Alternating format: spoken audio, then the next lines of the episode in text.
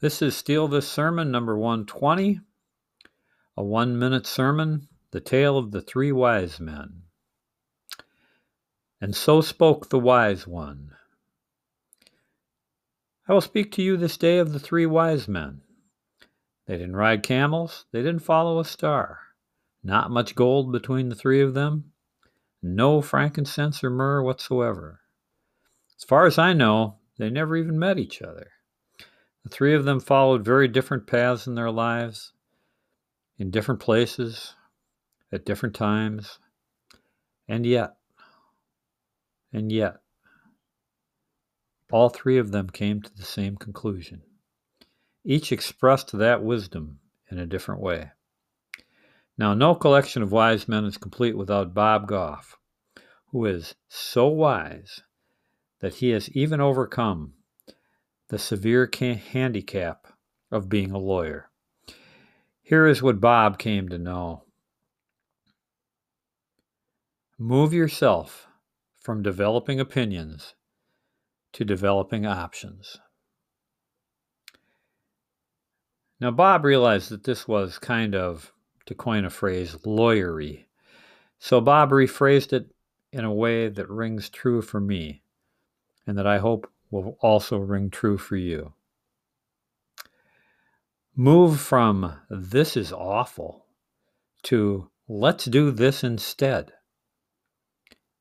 The key word is do.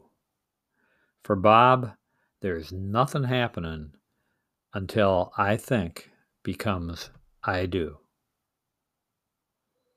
Okay, my daddy is wise man number two.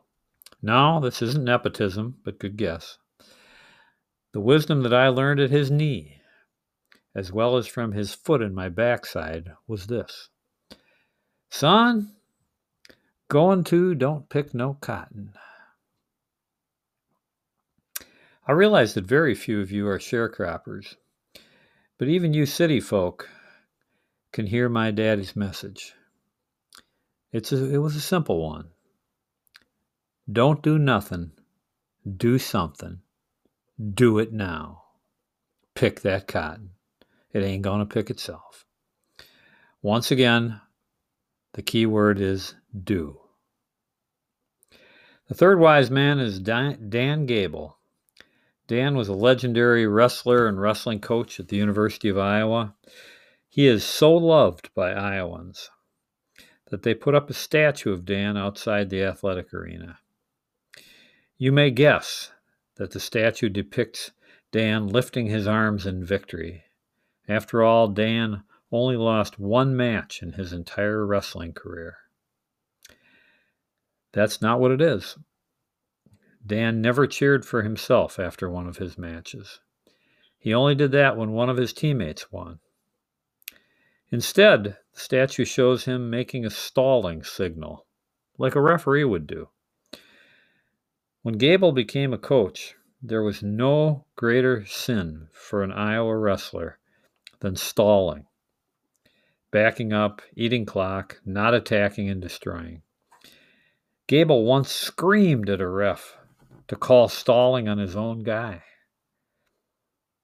For Dan Gable, the statue's meaning is meant for his four daughters and for his grandchildren, so that if they ever need his advice, after he is dead and gone. The statue will be there to forever remind them to get off their asses and fight. And the message of the three wise men is so should you. Amen. Hallelujah.